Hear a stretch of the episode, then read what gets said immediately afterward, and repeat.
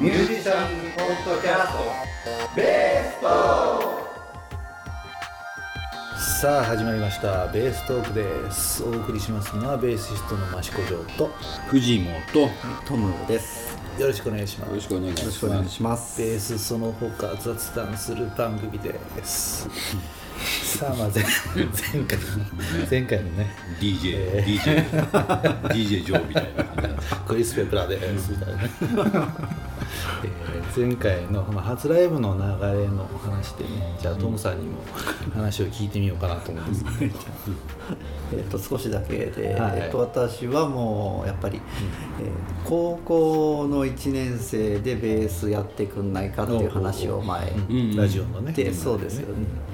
ででキーボードっていうかピアノの友達から声かけられて、でバンドやりたいって言って、えーまあ、ちょくちょく彼とは会ってたんですけど、他のメンバーがこう決まらないわけですね。うん。珍しいですね。ベースは決まってたけど、うん。ベースとピアノっていう。でバンでそのその形態が結局ずっと続いてですね高校卒業間際になって、多分まあ私はあんまり熱心じゃなかったんですよね。その私カシオペアとか好きだったんですけど、うん。うんあのその声かけられた彼はオフコースが当時ですね。そういうまあはい。大ブームというか、オフコースもう小田和正の大ファンで、であのやる曲もオフコースの曲だったんです。よ、あんまり燃えてなかったっていうのも、ありまして。うん。まあできないならできないでまあと思ってたんですけど、まあ、やっぱ彼はねあの一度ぐらいはやりたいって話で、高校の卒業の本当に卒業する間際の 3, 月 3, 3月ぐらいだったと思うんですけどだいぶ温めましたねそうですね。あの、まあ、彼は作新学院だったので、作新学院の、うん多分軽音楽部か何かの後輩でドラムとギターを連れてきて、あのやろうぜっていう話で、えー宇都宮文化会館の隣にあるなんちゃらコミュニティセンターとかいう、ああありますね。一緒だ。ね。なんとかファミリーね。なんとかコミュニティセンターっていうところで多分友達のバンド記憶があまり定かじゃないんですけれど、2バンドか3バンドか集まって、まあ、友達集めてやったっていうのが初めてですかね。なるほどね。うん。もう何が何だか全然よく覚えてないですね、うん。覚えてないでそこともう一箇所はあのもう今あれですけどジェルムっていう楽器屋さんが宇都宮にありますけれどうん。うんうんも当時からジェルムっていうお店が、まあ、当時は駅の東え西口にあったんですけれど、えー前は分かんないな。前のとこは。あの今もある建物の1階がジェルムだったんですよ、まあ、そこでねなんかやった記憶がありますねそこのスタジオを借りて。全くその他の対バンメンバーとか全く覚えてないですけれど。あこんなとこでライブってやるんだとか思って普通のスタジオみたいなところでですねなんかやって。まあそれがもうだから唯一の私のライブの、まあ、唯一というか、まあ、今回この30年ぶりにベースを再開させましたけれどもあーその前のレベルでいくともう本当にその時だけですね演奏したっていうのは。うん。まあ、ちょっとその後もお友達と集まってちょこちょこってやったのはあるけど、でその後ずっとつ行くと多分ジョー先生あとジョー先生とのあのデュオでねトムとジョリーっていうユニット名があるんですよ。ベースデュオであもう解散しましたけど、惜しまれな。がら。惜しまれたえーそんなのもやってたんですね。そうそうそう。エリック・クラプトンのね「えー Tears in Heaven」という。へえお二人で。いやでもあの時は本当に頭が真っ白になってですね、大変でしたねあれはね。なんだか分かんなかったです。後から説教が。この野郎。メトロノームうまいとこから練習しとけ。まあでもねなん元ネタはね桜井哲夫さんのね、えーアルバムに入ってたものを。でやったの。かなうんいやでも私もねあそれがだから私はそのライブハウスですよねヘブンズあれが初ですか？あれが初です。そのへライバンブハウス。スクールバンドでやったとかっていうのはその後？特番は多分その後じゃなかったあそれ後なのか。と思うんですね。えトムとジョリーは持ち歌は一曲なんですか？その後に T スクエアのね、そうそうそうそう。ミスユ私がサックスを弾いたっていう。そう私それをねそう私だからもう一回あの今回あこの間あのベース会のね楽しみ方を話した時にこうね自分で曲をどんどん言ってよって言った時にあまたトムとジョリーをねあの復活させてあの時あのスクエアのミスユっていう曲をやったんです。よ、ん。ちょっとジョーさんにサックスをもう一回吹いてもらわないといけない すごいとこほじくり返してベース界ですよこれは。そジョーさんのサックスを聞いたことはある人はこう非常にいや、ね、貴重な、ね、そんな人多分いないと思うんですよベース界で、うん、ジョーさんのサックスを知ってる人。そう。すごいんですよ。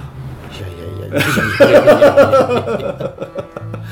でもね発表会の歴史が宇都宮店は何年ぐらいだ1 5 6年あるのかな、うん、その中で掛け10年ほど延べ3人。うん。延べ4曲ぐらい。サックスを吹きました。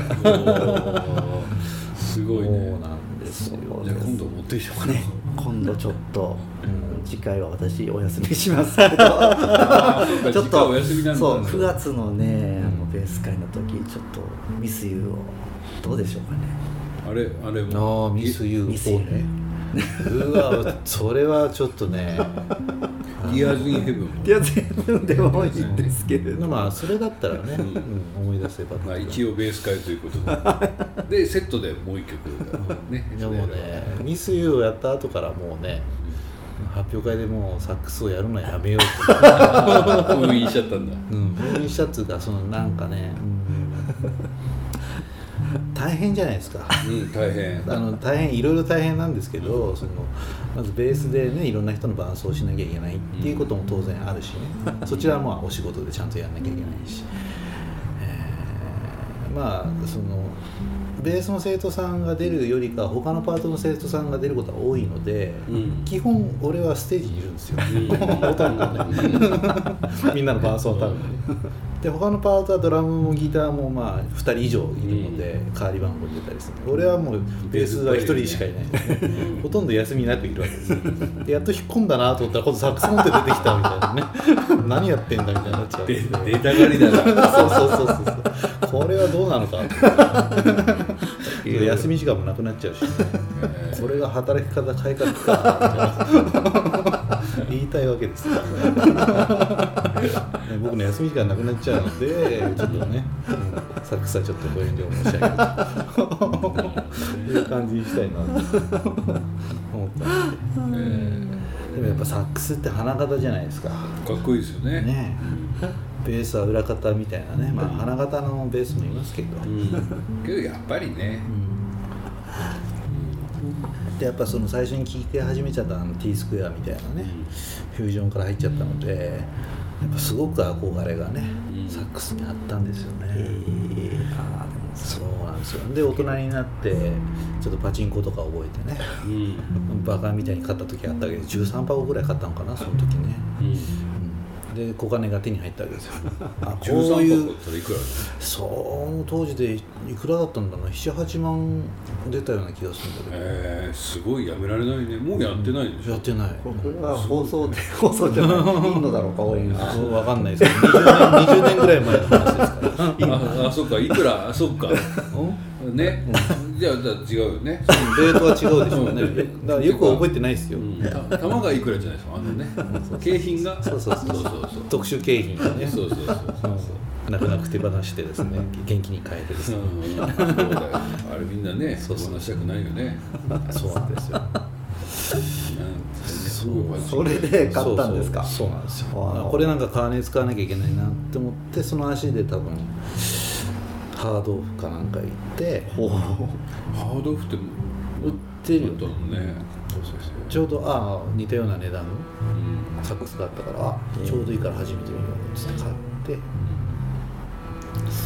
そう。で当時の、ね、サックスのインストラクターのところに通ってですね。習ってやってましたね。勘がいい生徒さんでしたよという情報が入ってますけど。ああそっか。同僚ですもんね。そうそうそう。でもねほとんど行かなくなっちゃって。最後の2年か1年ぐらいはねほとんど行ってなくて。だからレッスンある時は必ずね自分のレッスンでベース担いでサックス持って行ってたんですけどなんか行かなくなっちゃったんでね。でもやっぱね難しいっていうのはありました。ものすごく。うん全然そのなんだろう。うん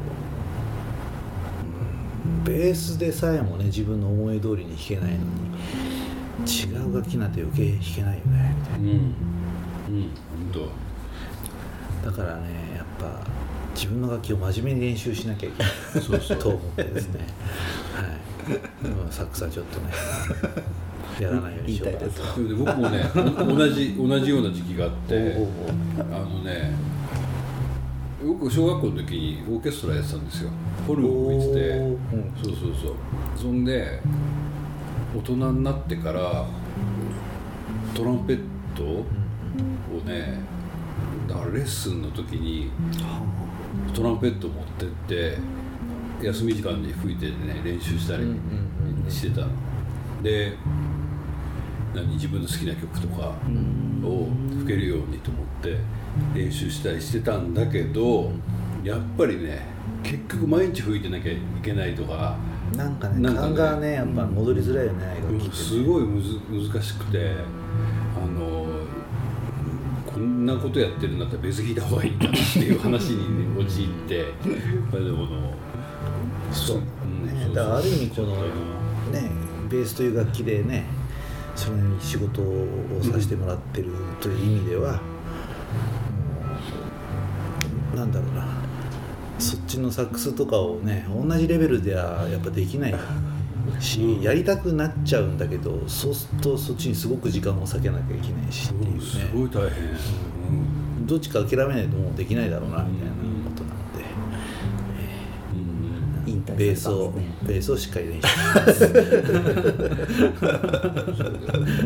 そうだってウッドベース僕も半年ぐらいん練習して、ライブ一回やってやめたんですもん。あ持ってた？のあのエレキウッドみたいなやつ。あの棒棒みたいなやつ、ううん。もうねダメだと思って。えそうね。どっかであれを、あれを真面目にやるぞって思わないとね、うん。そうそうそう。なかなかいかないと思いますね、そんでもうねエレキベースで行くことに決定。ってああなるなってエレキベースばっかりですね。そうだからねウッドベースもねそのやっぱ昔団地に住んでたので、うん。まあ、狭いってのもあったからっていうのもあるしもう違う別物じゃないですかやっぱね、でジャズには興味あったけどそこまでねその頃はやっぱマーカス・ミラーとかねフュージョン系好きだったからスラップやって楽しいなっていう時期だったんでそこまでジャズをやりたいなって感じじゃなかったんでね、うん、手が伸びなかった、うん。うん。ね、でも今やってみるとねうん楽しいですよ。うん。時間かかるけど。うん。楽しいんだろうなってすげえ時間かかる。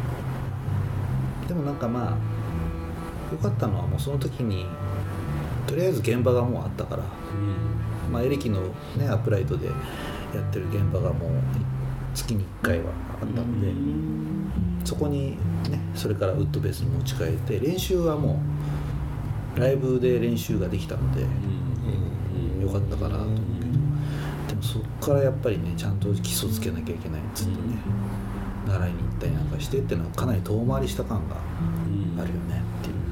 自己流でやっちゃってたんでなかなかウッドベースはちょっとなんかちょっとやってみようっていうのはいろんなね。障壁があるから、それこそエレキなんかはね割と間口が広いっていうかね、ええうんうん、やり始めるきっかけの人多いと思うんだけどね、ウッドベースどういう感覚で始めたんでしょうねって聞いてみたいですよね、うん。ウッドベースのプレイヤーにね、うん。うん。やっぱかっこいいよね。うん。当に。音もね、羨ましいなと思うのは電源がなくてもできるじゃない。まあそうだね。そこはやっぱね、なんか羨ましい、すごくね、劣等感を感じる、こうコンセントに入れなければいけないっていう、なんかね、ねうん。楽しいですよ。そうそう、だってベースさえ持ってればどうでもいいわけじゃない、うんそれって最高だなと思う。いいですね。発電機持っていかなきゃいけない、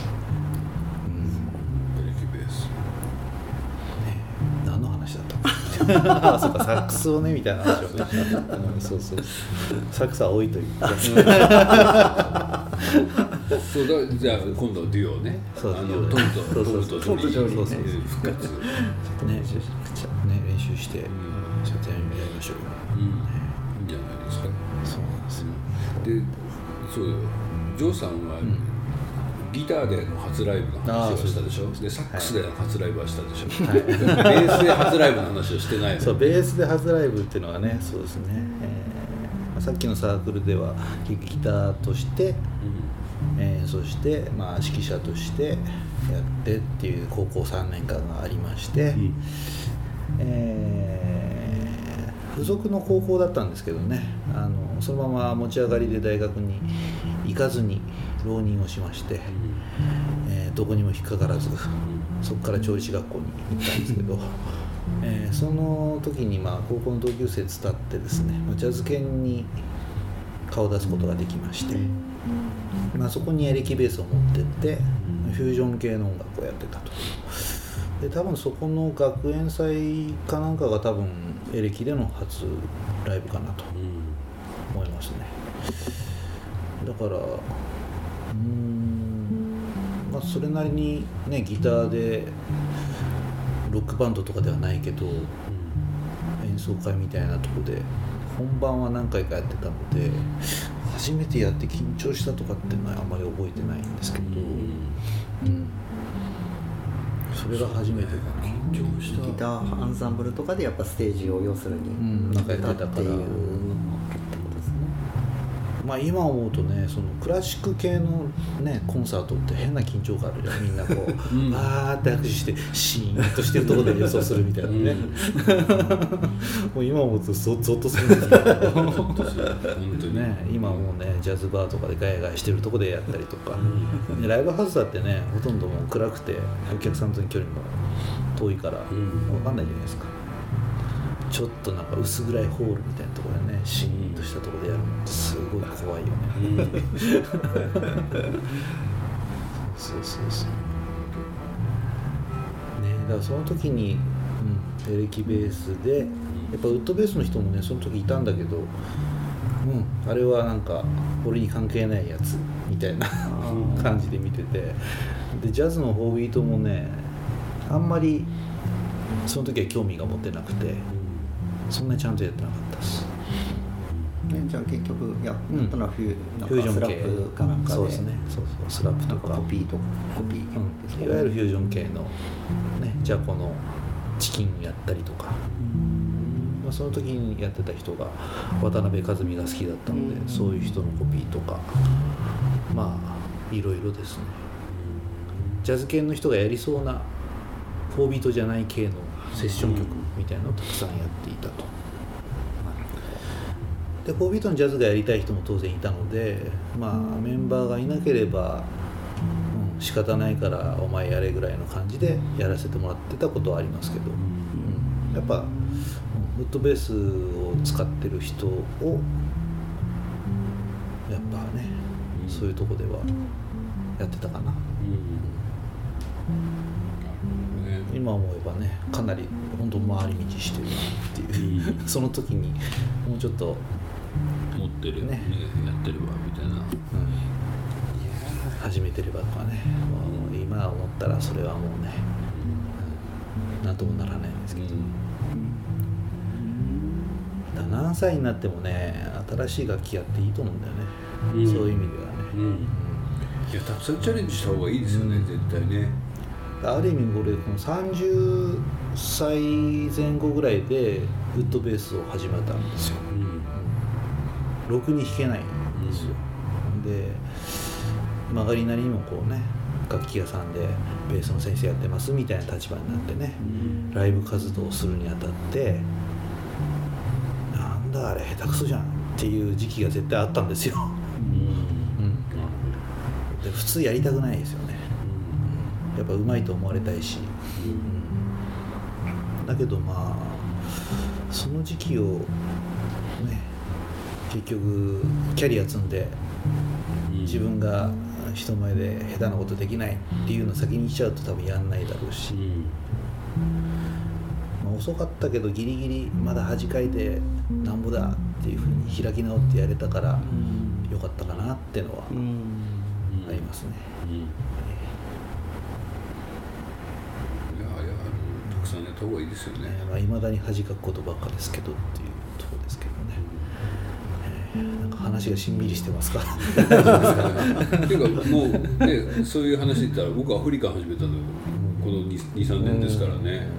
だからもう何？それこそ本当に何もわからないから、うん、こんなのも知らないの？みたいなばかりですよ、けどまあ知らないもんはしょうがないですからね。あの勉強させてもらうっていうか。いやなんていうかそのさっきさっきさっきじゃないね。1個か2個2本前ぐらい のやつ。でこう歌を取ってもらったって言ったじゃないですか,、よくよく考えたらそういう大胆な行動も出れるわけですよ。あのだってね、うん、あの歌の人にこういきなりつかつかつかって言ってあれ歌ってくれって。よくよく考えてそれね日にちが経って考えたらあこれ結構ずうずうしいことやってるなと思って、うん、けどそれをまだ持ってるからそれはねあれ？しかも結構これって貴重というかすごい僕の中では財産かもしれないなと思って、だからちょっとなんかできなくてバカなぐらいが大胆に行動できるかもなって改めて思いますよね。けどでそこから学ぶこともすごいたくさんあったからほんの40秒ぐらいの録音だったんですけど、うん、だからなんか遅い早いとかね、あとはやっていいやってはいけないとか、そういうものは勝手に自分が決めてるのかもしれないなっていうのは年を取っていくとますね。録音なんか本当ね俺も今の師匠に習ってる時に「あちょっと今のいい感じだから録音しようよ」とかっつって一緒にやってくれるんですよ。ああそっか録音か。っつって。だから逆にそれ言ってくれたからすごくあ今日録音しといていいよとかってのもね、あるし、まあ、たまに生徒さんでも今でもね録音していいですかって全然言われるんだけど、まあ、それ全然構わなくて、うん、いや僕はね録音した方がいいと思うんですよね。あの立川談志の話なんですけどあの入門したての人ってわけわかんないから、うん、全部一から教えるんですって、うん、話とか。で録音しろって言うんですって、うん、なんかこう人のやってるのを芸を見て盗めみたいなレベルっていうのは、うん、絶対こう自分がある程度のレベルにならないといけないわけじゃないですか、うん、絶対そうだと最初は書くとかテープ聞くとか、えー、録音してねその、教えてもらってる様子を聞き直したりとか全部使えるもの使って1から10まで全部習って、やるのが一番いいよっていう、うん、弟子入りしてる意味ないですもんね、うん、あのもう本当にけどそれは僕も本当そのアフリカに習いに行って全くわからないからで言葉もたど、ね、お互いたどたどしいしあと全く分かんないからとにかく全部録音するわけですよ、で全部録音してそれを家に帰って全部起こすわけですよ紙に、でそうするとやっぱりねその時は夢中だから家に帰って聞聞くとあこんなこと言ってたんだってことがね抜けてる部分が多いわけですよ。記憶の記憶の中ではね全部覚えてるつもりでもね,、はいえっとね3割ぐらいしか覚えてなくて7割ちゃんとあの入ってないって感じ。3割も聞けてないかもしれないもしかしたら。だからもうそれぐらいあの抜けちゃうから絶対録音、うん、録音しといたり録画、うん、録画できたら録画が一番いいと思うんだよね、うん、どうやって弾いてるかっていうのは、あと自分がどう違うのかっていうのは。うん。なんかそれはねすごく大事でなんでみんな撮らないんだろうなとはちょっと思ってた。そうなんかなんとなくねあの隠し撮りしなきゃいけないのかなみたいな とこあるじゃないですか。ああそういう人のそことねの人のライブとか行って堂々と録音しちゃう人いるでしょ、ん。それはやっぱりエチケット違反だから、うんうん。隠して撮ってね自分で楽しむ分にはいいけど最近はそれ YouTube に載っけちゃう人がいるとかね、うんうん。いろんな問題があって、でそういうレッスンしてる時の様子を録音するっていう行為がうん。いけないことなんじゃないかって思ってる人が多いかもしれない。あ今日初めにね結構言っちゃうけどね。録音してね。って録音していいよっつってね、うん、うん、そうそうそう。あそう。そううん。スタッフがね楽しいですよ。うん。本当に本当に。今ねもうスマホでそうそうすぐできるねから非常にクオリティの高い録音が簡単にできちゃうからすごいいい時代に。うんうんだからそれ慣れてくる人だとねちょっとわ分かんないからちょっと一回先生それ弾いて家で練習していくからっつってそうそうそうそう。全部撮ってね、うん。まあいいですよ。そこだけピュってねそうそうやって、うん、そういうのもある。逆に YouTube に上げないでねとか。そうそうそうそうそこはね 上げる人いないと思う YouTuber になった時でも今本当ね動画見てだってね自分で楽器覚えようって人多いから、うん本当に。うん。でもそれは本当ね一番わかりやすいよね。うんわかりやすい。本見てっていうよりかはね。そうそうそうそうそう。うん本当に。画像でやってくれるのがね、うんそうですよ。だからねいいつでも始めていいわけですから、たくさん張さんと僕のところに習いに来てください、そう そうなんですよ、ねもう一緒に上手くなりましょうって感じね。そうね、そうそうそう。けどそれが本当に大きいかも、うん。なんかそうあのやっぱり今の若い人たちが聴いてる音楽とかもさ正直網羅できてないからこういうバンド好きなんですって言った時ああちょっと分かんないけどちょっと聞かしてっつって聞いて、うん。ああいいじゃないっつってそうそうそうそう、ねやっていくことは当然あるんだけど、うん、でこっちが知ってる音楽にね、どうぞってやる時もあるし、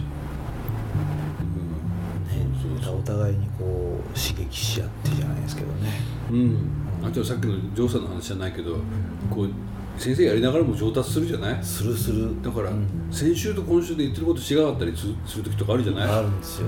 平平気で、平気である、うん、あの俺は多々あります。ねちょっとね上手くなっちゃってさみたいなね。ちょっと聞こえ方変わっちゃってさみたいなね。これ本当分かりづらいと思うんだけど俺やり方3種類ぐらいあるんですけど好きなの選んでくださいみたいなことをやるんですよ。だからちょっとね1個のことについてちょっと話が長くなっちゃうんだけど、うんうんこれは好きなの選んでくださいっていうか、まあ、自分でどれが必要かっていうのを考えてとか、自分のお気に入りのプレイヤーが何やってるかっていうのを見てとか、うん。だってやり方いろいろあるわけだから。そうそうそう。